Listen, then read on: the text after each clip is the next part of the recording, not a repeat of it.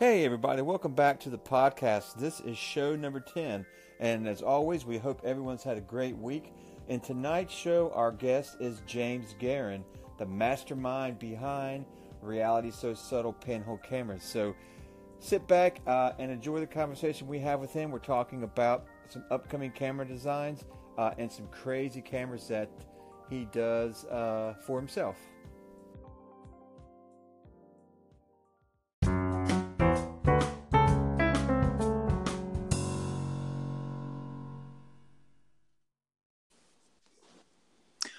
Hey everybody, welcome back to the show. Uh, this is show number ten. Woo-hoo! Andrew, how you doing, buddy? Show number ten. Show number ten. We've made it to number ten, and we're waiting for uh, Mr. James Guerin to uh, ding back in with us. We've uh, on Anchor, so he'll be coming. But so, Andrew, what have you been up to? But been uh, having much going on? I've been so tired. I shot. I, I got my reality so subtle pinhole camera.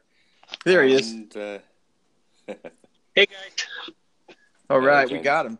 James. hi, James. Hey Andrew, how's it going? Uh, It's um, going really well, mate. Yeah, lovely to speak to you. Yeah, you too. You managed to get home from work, okay?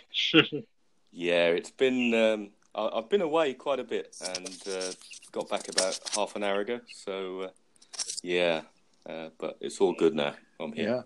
Yeah. All right, cool, cool.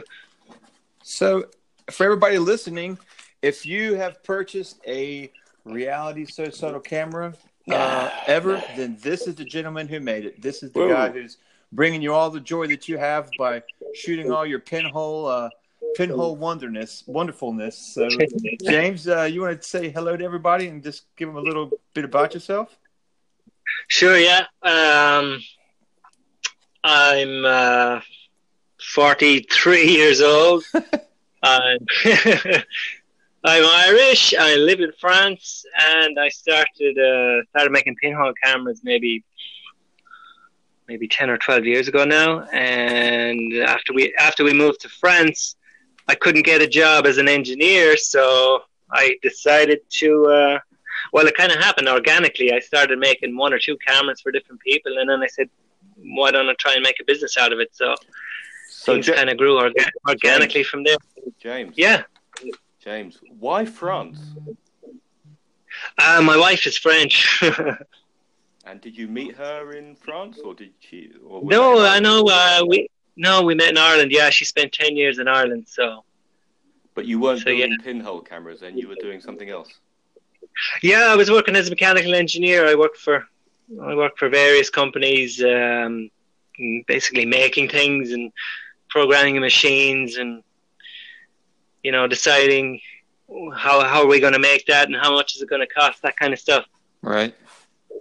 And that was the um, that was the seeds, I guess. You've always had a mechanical uh, mechanical bent. Yeah, pretty much. Uh, yeah, um, I uh, studied mechanical engineering in university in Limerick, and um, I worked as an engineer until 2000 and, 2011. And then we moved to France, and my, my French wasn't really good enough to get a job here as an engineer, so I had to find something else to do with myself. So it was kind of a marriage of mm, the two passions that I have, which were like making things and working with my hands, and um, photography. So that's Cool. how it all started. Seems like pinhole building is far more uh, interesting and fun than mechanical engineering. Yeah, it sure is. well, it's kind of the same stuff, but uh, you you could end up before I would have been making like radiators or m- medical drills or even you know kind of surgical tools and Right. things like that. And they, you know, wasn't wasn't super interesting. It was you know the processes were in- interesting, but the products weren't weren't very interesting to me, and at least. Sure. And and have you learned French since, James? Yeah, my French isn't so bad now. It's pretty good. I I can. didn't know Uh, when you came on. I didn't know whether to say top of the morning to you or bonjour. yeah, you could you could you could say both. That's fine. Top of the morning, though. That's a bit that's a bit stereotypical. Uh, well, that's yes. I'm nothing but predictable. Hey, uh, Andrew, yes. can you turn up your uh, your sound just a little bit? You sound a little bit muffled, maybe. Do I? Well, how's that? Is that any better? Yeah, there you go. That's a little better. Yeah, yeah. Okay. Sorry. so, All right. James, what um, what other areas of photography, of analog photography, do you do you like and you enjoy? Or I know you were we were talking earlier, and you were talking about uh, using X-ray film and creating the cyanotypes. Yeah, that's something because um, I haven't really um, I haven't really explored printing before. I've done a, I, I, I did a little bit of darkroom printing a while back and uh, a few years back, and um, I never I never really got the grips with it because it's a whole uh, you know it's a whole other skill. Sure. And, and I had come across um, cyanotypes that, that I thought looked really really good, and I said uh, I, I'd look into that a bit. So I read up on it, and I found out that. Um, it was a pretty simple process. You just needed, um, you know, you just needed your A and B solutions and um, either sunlight or a UV lamp. I'm using a, a UV lamp, a tanning lamp, and um, a semi-dark space. So yeah, go ahead. James, I've seen. Um, oh, am, am, am I coming across okay now? Or am I still muffled? Yeah, I can hear you fine. Yeah. Oh, good. So I've seen. You're really annoying. You know that, don't you? Do you know why you're really Uh, annoying? why? Because you just started making cyanotypes, and they're brilliant. Thanks. They're really good, unless you've got like a bin full of rubbish somewhere that you don't show anybody. Well, actually, you know, well, the the, the, the ones that I put on um, Instagram were the very first ones that I did. They were So brilliant. I was Yeah, they were nice. I I, was like pretty them. lucky, but I, yeah, but I, I tend to um, I tend to do a bit of research before I jump in, you know. So I, I kind of I challenge myself to get it right first time, if you know what I mean. So I had Sure. read a little bit on, you know, your UV UV lamp distances and exposure times. So I was pretty Uh, sure I was going to get something, but um, well, that's, that's you know, the, that's the engineering. That's the engineer in you. yeah, exactly, yeah, yeah, yeah. not the not the fly by night characters that uh, that I am. I think uh, Corey is a bit more um, studied about things than me. I, I've just started salt printing, so I did try cyanotypes, and then I started salt printing. So I'm just Right. using uh, I'm using negatives I find lurking around in my darkroom. Are you are you making negatives especially for this process? Did you? No, no, these are, I'm using negatives that I've that I've made with my um, well so far the the the four x five camera, the, the same one that I sell, and uh, my eight x ten as well. Using Well, X-ray so- film. Uh, yeah, all X-ray film. Yeah. And are you? Um, I, wisdom says that, or common wisdom says that you have to have a fairly contrasty and sort of well-developed negative. Is that what you're finding? Um. Yeah, you can get. Well, the, the we'll say we'll say the images that you've seen on Instagram, were, those neg- negatives were pretty good. They were they were they were nice dense negatives. They weren't too dense, but they were uh, they were good negatives. You know how gotta have some good categorize, categorize Yeah. yeah. And um, but there was another there was another print I did, and the negative was probably a little um, it was a little more muddy, but the cyanotype with the same exposure, it still looked it still looked okay, but not as the blues weren't as in, intense. You know, the contrast wasn't wasn't quite there. But um, You can do You some know. stain. You can do some staining as well, can't you? And turn cyanotypes into something that is a bit darker. Does it? Some people I've seen some people use tea. Tea. yeah, you can. Black tea works really well. I haven't done it yet, but uh, you can you can bleach um, you can bleach the blue out, and then you can um, you can tone it with uh, red wine or tea or Oh no, no, other no, things. no, no. You should try using Lipton tea. That's the best tea in the world. no Have you- no. Have you done some of that, Corey? Staining with tea? I haven't. The only thing I've done that's close to that is developing with caffeinol. I haven't done any staining Yeah. yet. No. I'm happy with black and white. I don't really feel like I need to go past that. It, it gray and white and, and tones of everything in between uh, suit me pretty good. So I have never really gotten into Oh. the staining or uh, you know, or, Yeah. or even cyanotypes actually. Yeah, but the cyanotypes I really like the blues. Um, um, so for for now, I'm happy. With, I'm happy with the blue tones and Yeah, I'm I not love, I love, uh, I love that. The one of my favourite Polaroid emulsions was that Polaroid blue, the peel apart stuff. I don't know if you ever used that, but uh, I haven't. oh, but I uh, yeah, I've seen I've seen I've seen the the, the, the images. They're pretty cool. Yeah. yeah, Yeah. so I love all that. No, it's not everyone. It's not everybody's uh, cup of tea, is it, Blue? But cyanotypes, I think, are just lovely, and, and yours are exceptionally good. Have I told you that? Yes, thank you. you have to watch Andrew. well, I'm not after. so, what do you, uh, as far as your camera designs go, James? Do you uh, spend much time looking at other cameras, or do you kind of make cameras following trends for what's going on? You know, like six Yeah, by take nines it- become popular. So, you, are you going to be making a six by nine type of scenario? Yeah, um, I have a six by nine pretty much drawn up. Um, it's you know it's it's gonna, it's going to be basically the six by six f just stretched by thirty millimeters. So it's gonna- and it's going to be slightly longer, probably um, maybe twenty six to twenty eight millimeters in focal length. So, James, when you when you Wow. started building, let's take you back a bit. When you started building these um, these cameras, did you look to see what was on the market at the time? Because how many years ago are we talking about? Uh, not so long. I, I mean, I launched the.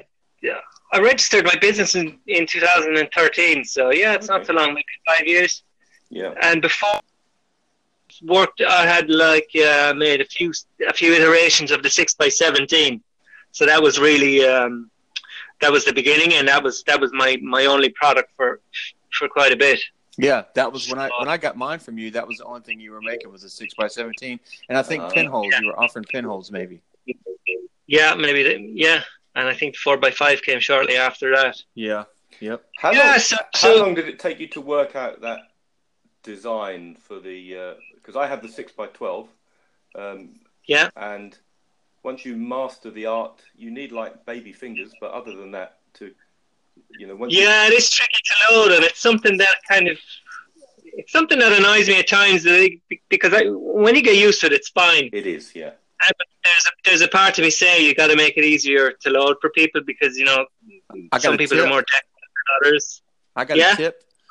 If you go into a first aid medical kit and get a pair of the plastic tweezers that are really long, Yeah. use Yeah, those. I've, I've tweezers to pull the pull the leader That's through. what yeah, I do. I have a pair that I have in my bag that I, uh, that's the only thing I use them for in my in my photo bag is those those plastic four inch uh, tweezers to pull the leader through the pull around the piles. yeah, but then, yeah, there's a there's a gap that you can stick a, a- another finger down and kind of hold the. It depends if you've got puddiny fingers or little thin things. I don't know. Really. But I I, have- I have big fat American fingers, so mine don't fit. super size, yeah. but another side of me says, uh, make them work. You know, it's it's okay if you have to do a little bit of work to ro- to load the camera. That's all right, and you know, it's, yeah. Absolutely. When I um, so it's it's a hands-on thing. So Absolutely. I put, you know. um, I, I've put a few films through the six by twelve now, and I've found when I fir- the first film I put through, I found the wind-on knob. It was really hard to draw the film through, but that seems to have gotten easier. I don't know if it's just kind of loosened up or, or what. Um, yeah, but it was, Well, uh, I it was try. When, yeah, when I ship the camera, I like to make that that the the, the wind on later tight, so it doesn't um so so the tension of the film just doesn't kind of unfurl the film. Yeah. I have to say But, uh, the um, you know the the fact with that curved film plane. I know. I think there are some other designs. I was out photographing with uh, Alex Yates, who's uh, going to be on the show fairly soon, and he was photographing with a wooden camera, and I forget the make. I'll ask him when he comes on. But that had a curved plane, and the I've not seen his results, but the results from my six by twelve, which I think is just a lovely format, that two to one. Um, Yeah. the, the sharpness across the plane, and you know, obviously the lack of um, you know the evenness of tone is just great. Yeah.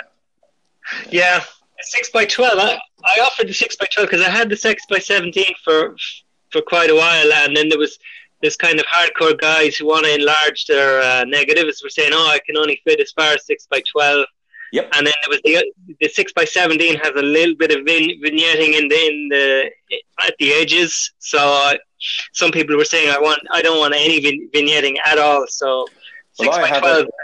I have a um, I have a De Vere five by four enlarger, and I can just fit my six by twelve neg in there for Cool. enlarging. And Gotcha. At the moment, my if I do six by seventeen, which I've got a six by seventeen back for my field camera, then at the moment I'm uh, either scanning that, which I just hate, or I'm using it for salt prints. You know, for contact printing. Yeah, yeah, yeah, yeah. Cool. So what, what's what's what's involved in, with salt printing? Do you, what kind of chemicals are you using? Well, it's uh, I think it's just a bit more expensive really than cyanotype, but it's uh, because you have to silver nitrate. You have to buy a solution of silver nitrate, and Okay. um, and that's that's quite expensive. But you only use a little bit of it. So the first step is to take a watercolor paper and uh, I, I just buy whatever I can find. But it's I think the one I'm using is a 300 gram watercolor paper with a little bit of texture on, and then you um, you take the paper and you float it. Well, that's what I do anyway on on a on a salt water solution. So I go and buy some rock salt from the supermarket and make a solution. I forget the concentration, maybe twenty percent. And then Okay. you leave. So you you put salt salted uh, solution on the paper, leave it to dry, and then you apply the silver nitrate with a little bit of citric acid in. There's a there's some recipes out there, and you just brush that on. I just brush that on. You know, you can either be very neat or put it on so you just get the image broken up, which I think I've seen you. That's quite effective. I think you do that. Yeah, I like I like seeing the I like seeing the hand of the artist in the print. I must say. Yes, well, that's me. I'm I'm certainly an artist. Uh, not sure what sort. In the It's loosest sense. and then, um, so I, we don't have sun in the UK, as I keep telling Corey. So just like in um, in Ireland, you don't have sun there, but in Yeah. France, you're okay. So I have a UV. Yeah. I, We've got lots of sun, but I, yeah, but I like the UV light. it's just more consistent. It is. So I have a UV light too, and then and I have an old wooden printing frame, and I just find a negative. I've been using five by four negatives, and sometimes I've been using six by six negatives, in where I've made like a triptych image, Yeah, yeah, cool. Yeah. or may or maybe three of the same thing. That that sounds kind of weird, but actually three images of the same thing actually looks quite quite good. All right. Very good. And then you expose it until, well, it's a bit trial and error for me, really. You know, I just expose it until it, until I think it looks overly dark, really. With the UV, you mean? With the UV yeah, light? with the UV, Uh, and and and then you can look at it under uh, under tungsten light, or I use I use my little darkroom safe light. Um, Yeah. To look to look at it, it can it doesn't need to be a red light, but so I inspect it because the next step is to put it in some water to just give it a bit of a wash, and and then I use an optional step is uh, is gold toner. Well, that's the next expensive bit in the process. So- sounds so- sounds like that's a So- long process, man. So the the gold the gold toner, told you I was an artist. The gold toner kind of stabilizes it and it shifts some of the red color that you get with the process. Then you wash it for another five minutes and then you fix it, and then that's where the image goes a bit lighter. So that's where you have to start with a darker image. And, Okay. And then you, I give it a bit of hypo clear to get rid of the fixer, and then wash. And then as it dries down, it darkens again. cool. Um, so and I and you get these kind of charcoal. Um, mine tend to be charcoaly coloured, and I think it's lovely. Nice. Sa- Yeah, yeah, s- Sounds kind of uh sounds kind of gimmicky to me, kind of like infrared. well, you know, uh, you you need a everybody needs a crutch to help them with their photography. right, right. Be it, be it lomography, be it infrared, be it a bit of salt printing. a few light leaks, isn't it? And then it becomes art, doesn't it? Yeah, I'm right. Controversial, man. I'm going to be upsetting loads of people. So, James, what is uh um what do you enjoy most about doing pinhole photography and do you get out much to do it or are you kind of stuck in your little your little mad your mad scientist uh factory Yeah. making cameras, you know? Kind of am a little bit stuck at the moment because I've been I've been really busy and um, um, I have two small children as well, so I don't get out as much as I want to, but I do get out every so often. Yeah. And um yeah, I really like to get out, and I because it really helps me to uh, just relax as well, you know, Yeah, just sure. somewhere and, and pinhole. And I I love coming back as well. I love going into the dark room, and I like yeah, you know developing film. I really I enjoy that. Stick on the music. So do you have a you have a dark room and are you making prints? Uh, I, am the only printing I'm doing uh, now is the cyanotypes, and that's what I'm going to concentrate on because I want to. Um, I have a I have a friend of mine who lives here in France as well, and he's a picture framer, and he's um, he's kind of dipping his toes into the art markets here, and he wants to sell my prints. Ooh. Uh, yeah, so you're, you're Wow. even more you're even more annoying now. You've just started making cyanotypes, and now you're going to be selling them. yeah, well, it's, it's, it's early days, but um, yeah, well, my my kind of my kind of life plan is to to continue making cameras because, like, at the moment, that that's hundred percent of my of my income, and but I don't want to be doing it forever because I just I just don't. So, so li- listeners, I'd love to make a living from selling prints, so it's kind of wow, Me too. yeah, as one increases, the other reduces, and I'll making cameras and one sort of another. But um, I'm doing, I'm probably working 55, 60 hours a week at the moment making cameras. So it's wow. uh, Wow.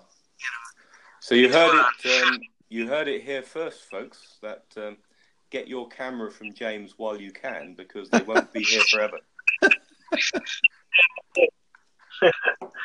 Funny. So, what about what is the deal with the with the slit scans, James? I see that you offer those on your website, but I'm not. I don't haven't had much interaction with that. Can you kind of break it down a little bit? Kind of yeah, what's I, going I on? don't, I don't actually. I, I don't offer it. I, ha- I I have made a few of those cameras for. I've made maybe three or four Right. for, for some, uh, there was a couple of sports photographers in uh, in the US that bought them, and uh, maybe I think there was one other, one here in Paris, and maybe one other.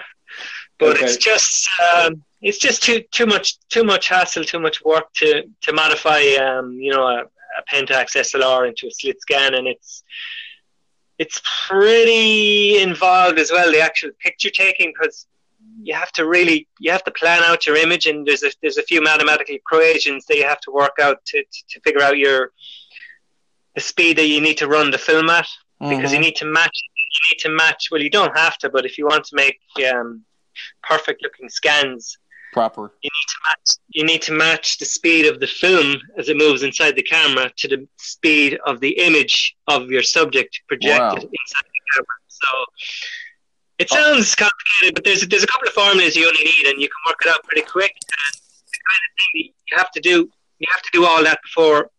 So if you're if you're at the track at the horse watching a horse race, I know roughly that the horse is running at well, I, I can't remember what it is now. But let's just say it's 30 meters per second, and I have a little table printed on a, on a little credit card, so I can look at that, and then that gives me a number that I plug into a formula, and I know what to set my camera at. Then Gotcha. So just look, I have no idea what you're talking about. Slit scanning. just tell me, just tell you what. tell me what it is you two are talking about, because I'm sure I'm not the only idiot listening to this program. There must be others. so, um, so this is like um, photo finish photography, like you've seen at the Olympic Games. You know, a hundred meter sprint and who Yeah. won the race. Ah, So what what they used to do was um, they knew they knew roughly the speed the runner would be running at when when he hit the finish line, and they would sync the camera to um, to that speed. So it's like um, so the film is moving at the same speed of the image of the runner inside in the camera. You know that's reflected by through the prism or whatever through the lens. Sure. v- via a via a motor or something, pulling it through like a wind. Yeah, so the motor is pulling the film, and that's and you can vary the speed of that. Okay. Okay. But Ah. But what makes what makes the slit scan uh, work is the slit itself. So, there- so there's a slit. So you're only seeing like a we'll say a half a millimeter wide of a slit. So that's what the camera sees. But the film is moving past a half a millimeter wide slit. Yes. So it's it's like it's being if you look at it in a kind of a digital way, it's it's a little bit easier to understand. So you're sampling that that that um, slit of light. We'll say maybe I don't know say a hundred times a second, you're sampling that slit of light, and then you're stacking those slits together to make an image. That's crazy. Every time you see you take a slit of light, you, put, you push it away to the left, and the next slit of light gets sampled and gets pushed as well. So anything that's stationary never it never changes. Hmm. And anything that moves, if it moves at the same speed as the film, it keeps its shape.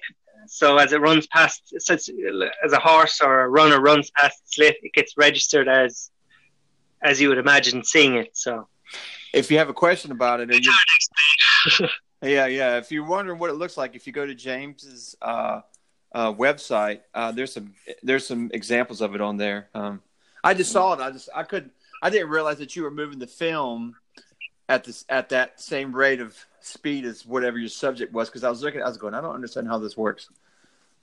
Yeah, so that's, that's pretty much how it works. Crazy. And um, like there's a, I don't know if you, it's probably not on, on, the website there you're seeing, but there's an image of uh, my shoe as it passed the camera. So you often see, like you'll see when the when the foot plants itself on the ground, it stretches out. Yeah, yeah.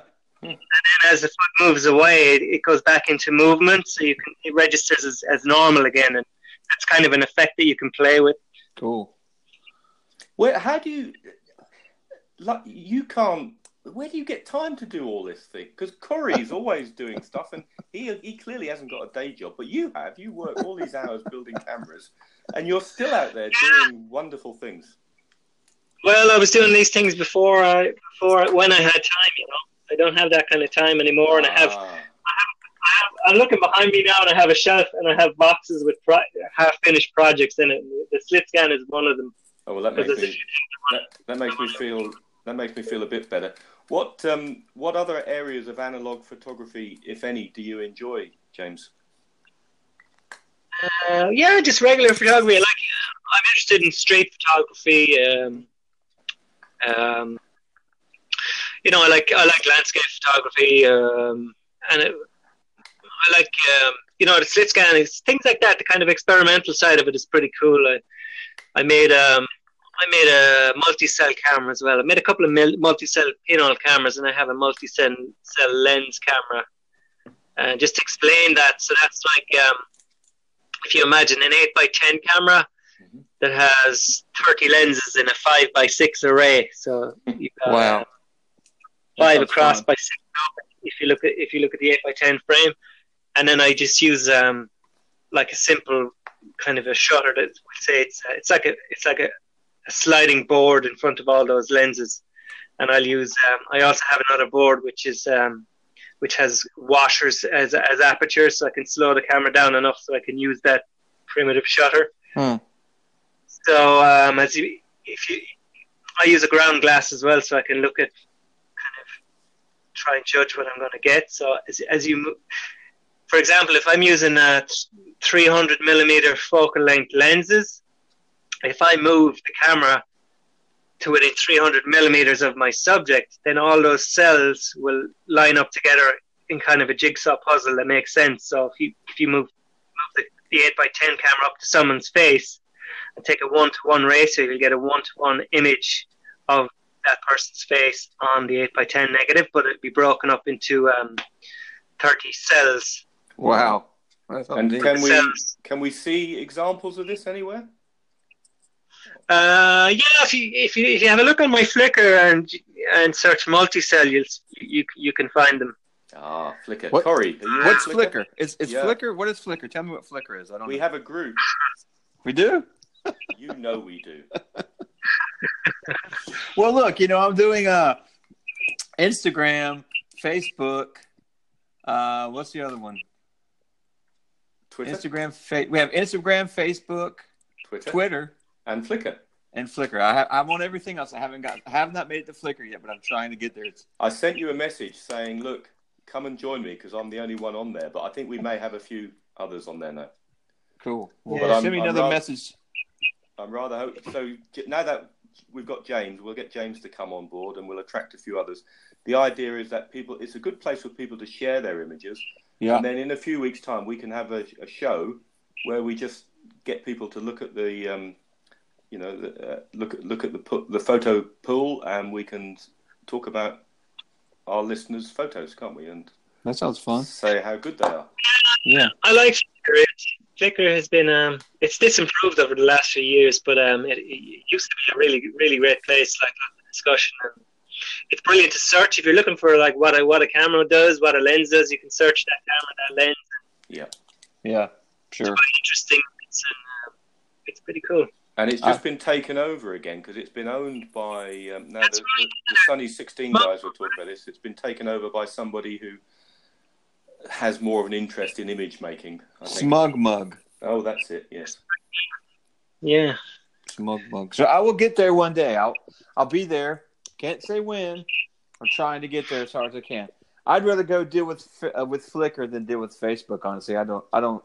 Facebook You're, is kind of weird for me. Yeah, I, well, Facebook. I'm I'm trying to keep on top of Facebook and comment on folks posting. That's gradually growing. I think we have over hundred on there now. Yeah, and uh, oh no, not in Facebook. I don't think we have quite that many, but Twitter we oh. certainly do. We have over hundred on Twitter, I think. Yeah, and uh, I, I'm a bit of a Twitter fan, so I follow that quite closely. Well, you just take care of all that stuff, and I'll just uh, I'll just go make pictures. Yeah, well, this is why I don't have time to make any pictures because I'm suddenly doing all this social media nonsense. One way, yeah. I think I might call you Smug Mug anyway for um, going out there doing all these pictures. Smug hey, Mug Cannon. I do work. I do work. You know, no, you my don't. Uh, it, it, my work is just kind of hit or miss. If it's raining and I have time, you know, then it kind of works out for me to spend have a day or two. And whenever I have those those days are going to be very short lived though because my kids are going to be out of school in another two weeks. Uh, so now, whenever I go and do any f- photography type stuff, I'm going to have a, two little two little sets of eyes staring at me. We're hungry. So this is right. boring. What are you doing? We've been sitting here for five minutes. yeah. Why, why are you taking a Why are you taking a picture of that? yeah. Exactly. Yeah. Yeah. It's art. You wouldn't understand. no. Absolutely.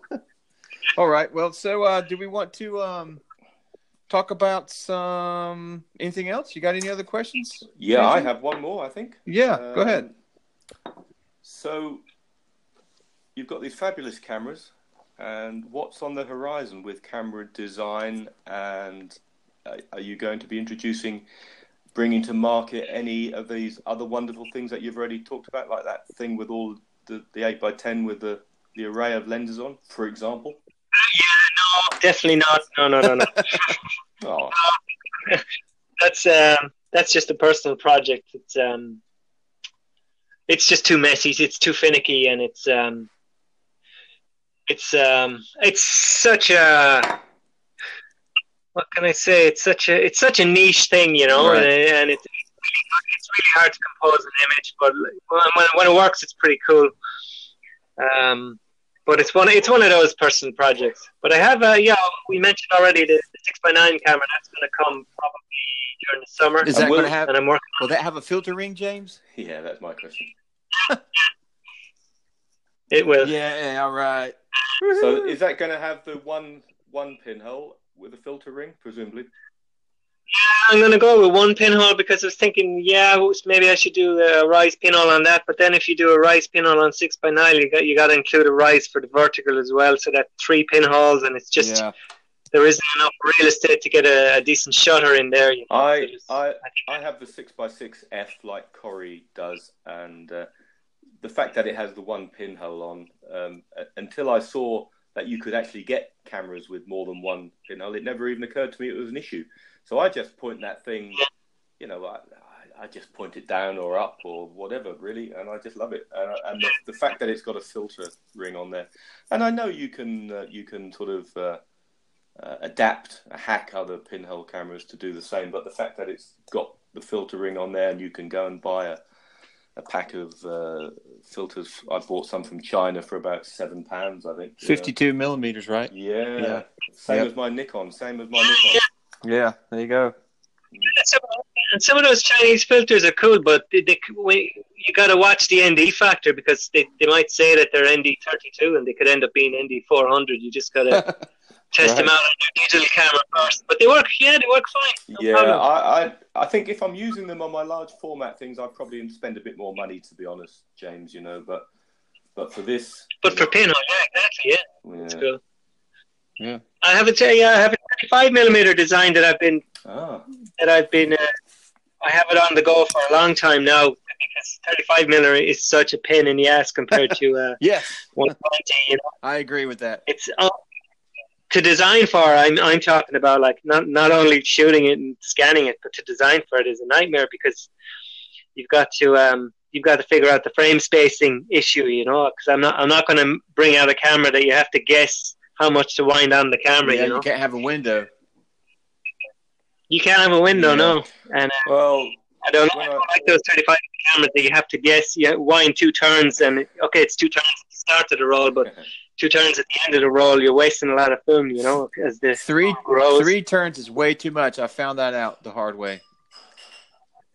Yeah. So what I'm going to do, what I have a, I, well, I have a couple of options. Uh, I have a gear wheel that sits in the sprockets, and one revolution of that of that gear wheel is uh, is a frame. That's that's that's one option. Uh, and another option is to use some kind of a, a kind of a, a light spring clicker mechanism in the frame and listen to the clicks. So eight clicks in the frame. Um, do some trials and see which one works better. Right. um, the the beauty about this camera is it's it's going to be a double sided camera. So you're going to have um, you're going to have a pinhole on the front of the camera, and a pinhole on the back of the camera, Oh, so Really? And you could shoot. and a shutter on the front and a shutter on the back. So you can shoot yeah, red. go you can on. shoot red scale. Is that right? yeah, you can shoot red scale and color on the same roll, and you don't have to respool. You, can, Wow. No, that's pretty cool. you can even do double exposures. You can double expose expose color onto regular. You know, you, you can double expose mix uh, color with red scale or. Wow. Well, you, I was you heard it here first, folks. When and when can I put my order in now? Well, my wife's not No. got to figure it out. Got to figure it out. The issues are the um, the frame spacing, and as well as that, you can't you know you can't allow the film to you know you got to use like a, a non-return mechanism, so when you wind on the film, it doesn't slide back, Right. and you lose you lose your frame position because again you don't have to Could to do could you use like a little um a little cog that kind of locks the lock, locks the sprocket in one spot whenever you turn the turn your advanced knob or something that's counting the clicks? Yeah, or yeah, or even just just make the your your your your advanced turning. Um, I actually have have uh, sourced a, a one way bearing, so it's a bearing, you know, like a regular bearing that a shaft goes through. Mhm. rotate both ways, but uh, you can get uh, one way bearings. Mm. So uh, that's probably Uh. going to be the easiest way to do it. Gotcha. That's cool. That's gonna be awesome. I can't wait to see that. No. Yeah. I'm just happy about it. Yeah. Sorry, I was just saying, yeah, it's, it's going to be something interesting because I've done tests already at with with um, it's like a really short focal length, like ten or twelve millimeter focal length, and probably a point one or a point one five mil pinhole, and the results are pretty sharp. Like for thirty five millimeter, it's, it's impressive. 'Cause Cool.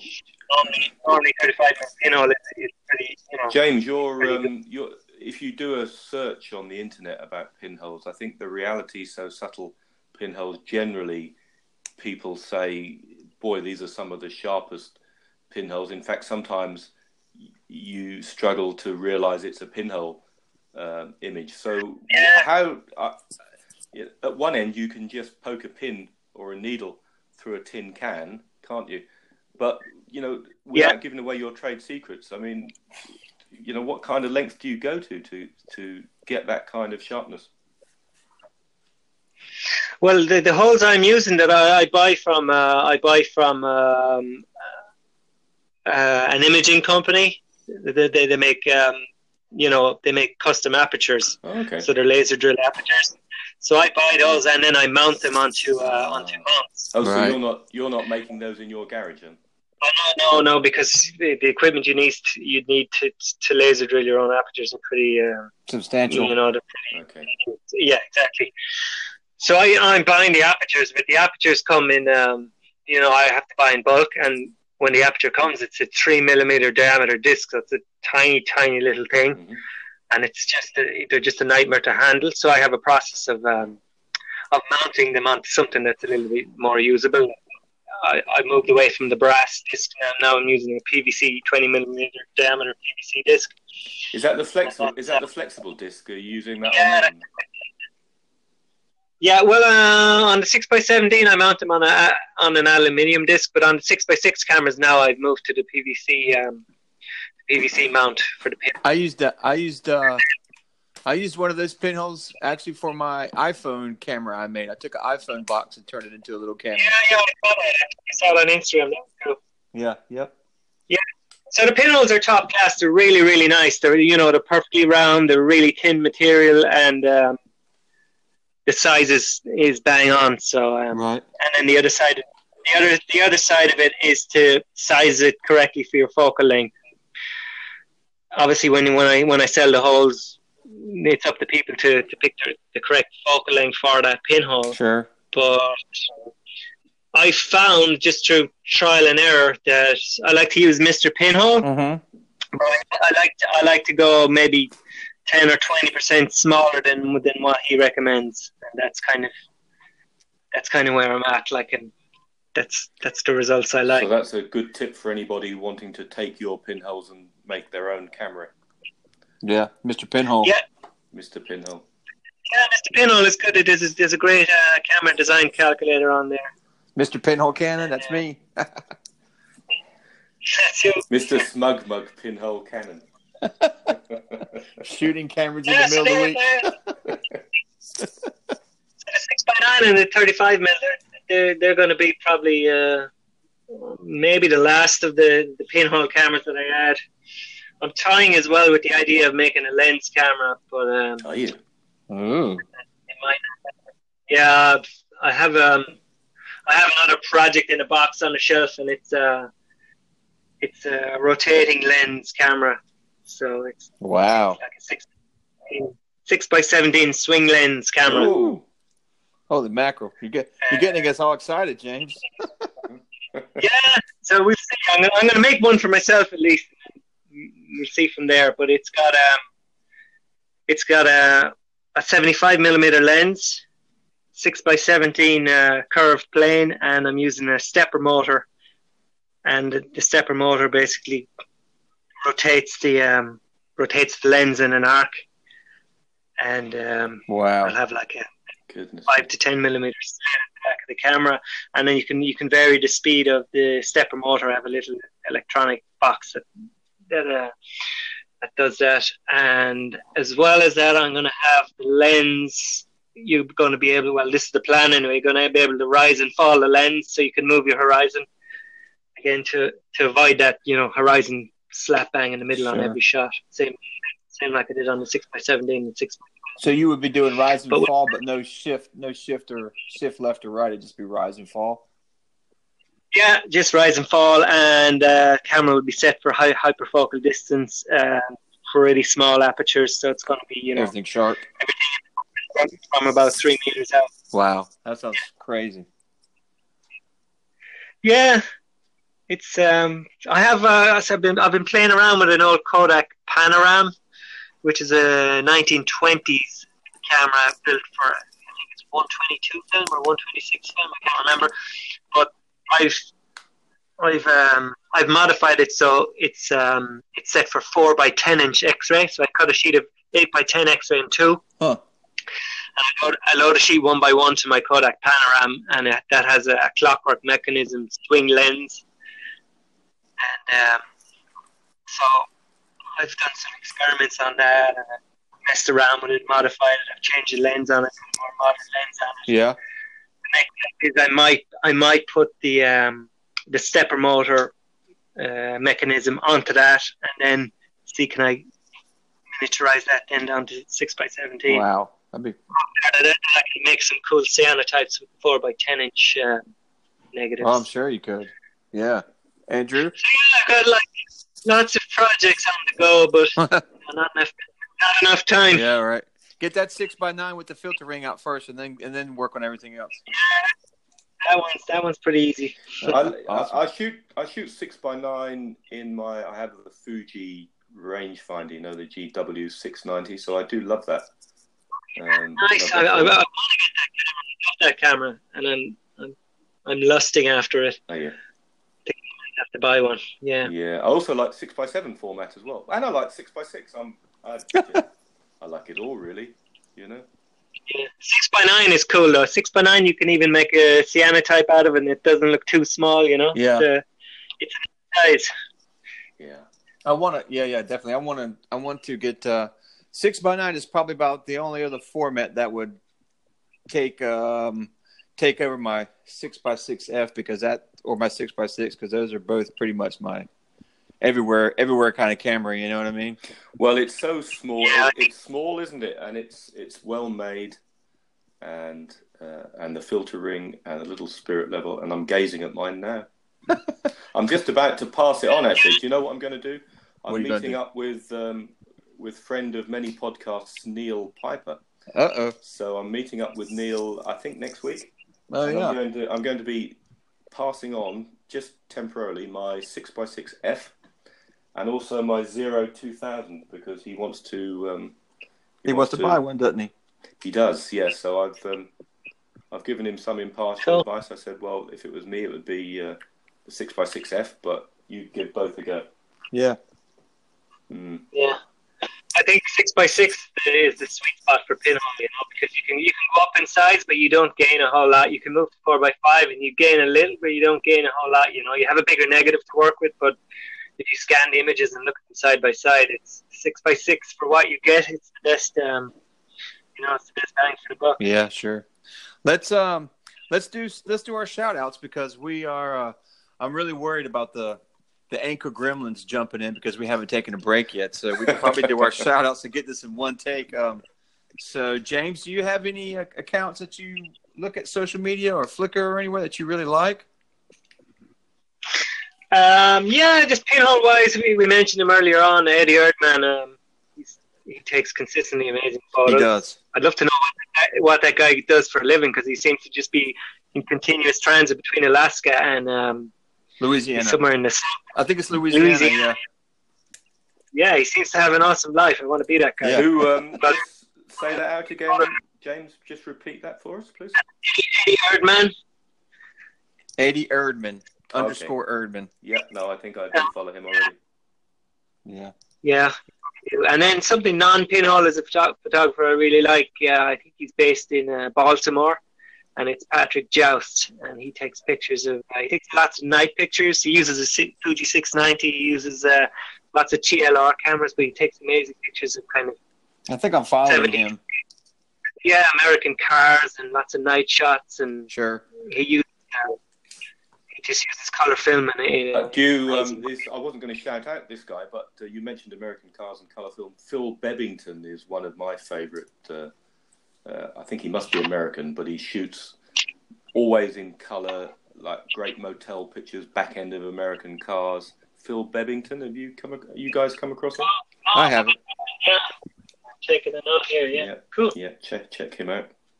Cool. Um, so I have a shout out that I want to talk about, which was um, I'm going to say this guy's name wrong. His name is Lyle, but his uh, Instagram is um, Poppin Poppaneed Snap, P O P P A N E E D S A N A P, and he took like four or five uh, ice trays, put them in a row, drilled holes in them, uh, and put and turned it into uh, this big giant pinhole camera, kind of like what you're talking about, James, with your eight by ten. Cool. I love the, I love the simplicity of it. Yeah, yeah. Brilliant idea. Yeah. Uh, so go check him out. He he's got a. I went and looked at his feed, uh, and he's got some interesting stuff going on over there. It's kind of definitely. and uh, uh, J- James, a, a guy that was brought to my attention this week, I think by Corey or Corey said Yeah. he was familiar, was uh, uh, Was this the main one? this is the six pinhole 360 degree thing going on. Jurg, Oh yeah, I've seen that one. That's um, Juergen. Juergen, Le- yeah. Lechner, Mhm. J- J U E R Yeah, G yeah, N. I'm friends with him on. Uh, I'm friends with him on on Facebook. Yeah, yeah, yeah. He, yeah, he, it's a, some kind of a blender camera. I think he had someone make make it for him, but it's a beautiful camera, and It is. his results are amazing. yeah, definitely. If we, uh, if, Corey, if Yeah. Corey manages to um, work out the best way of doing show notes, we can have all these things in there. Because I'm not sure we've really nailed the show notes issue yet, Corey. Almost. Have we? Yeah, a good place actually, because all like all these people we're talking about are on Flickr, and you can create. Um, I'm pretty sure you can still do it, but you can create a gallery on Flickr. So it You would be cool to do a gallery for, for each show. You know, maybe ten images of things we talked about, and that would be uh, that would be a neat way of doing it. You Okay, You I'll come. I'll come you into just- Flickr. You're just giving me more work.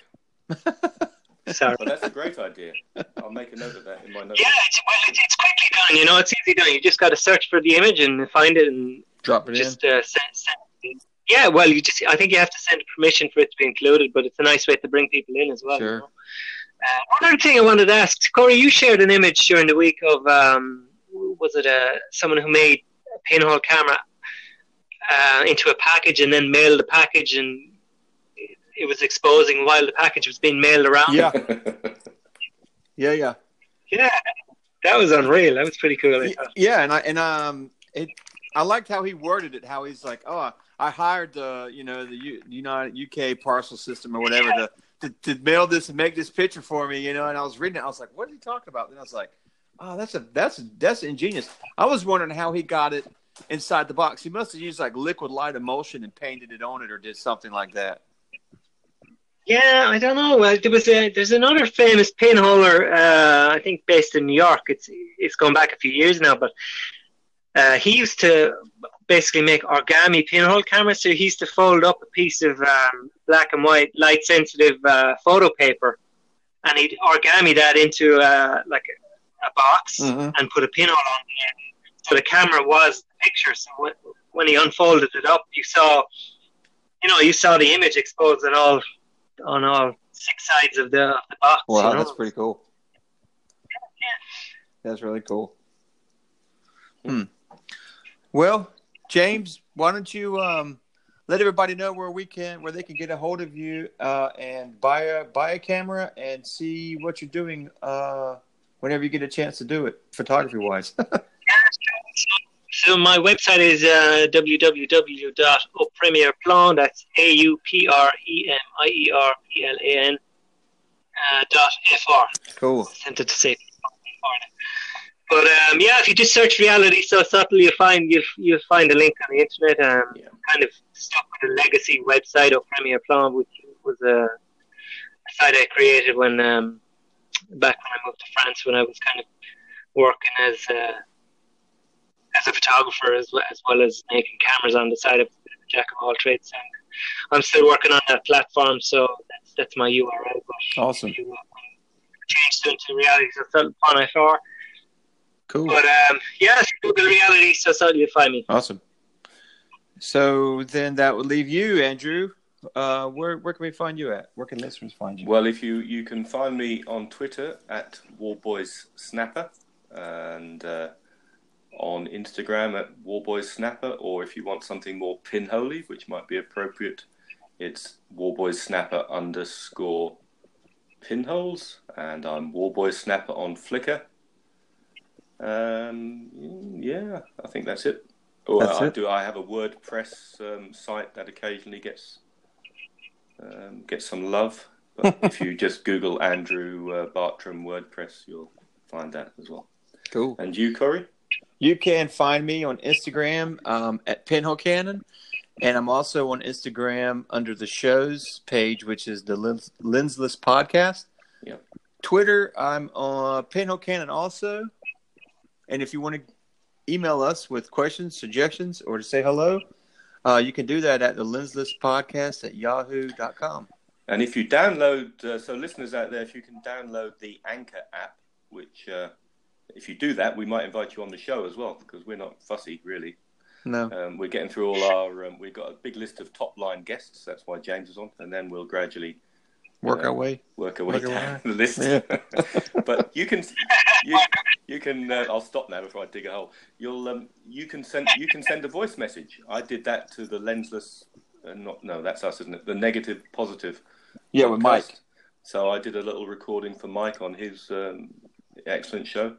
So you you might hear me Yeah. pop up there. But if you have the Anchor app, you download that, then you can send us a a one minute voice clip. That would be really good, and then we'll Yeah. give you a we'll give you a shout out with that on the show. You can follow us on Twitter at the Lensless, um, or we have a Facebook group for the Lensless podcast, and we have a uh, Flickr group also called the Lensless podcast. So, what well, you can find us. We're, we're everywhere. We're Yeah, we're everywhere. so, James, thank you so much for taking some time out and coming and talking to us. Uh, we really appreciate it. And we are all really big fans of your cameras. And I don't think you realize how much enjoyment we all get from shooting uh, what you've created. It's, it's great. Absolutely, yes. Here, thank you. Okay, guys. Yep. This is fun. Thanks. All the best. Yep. Thanks a lot. Bye. Thanks, James. Bye.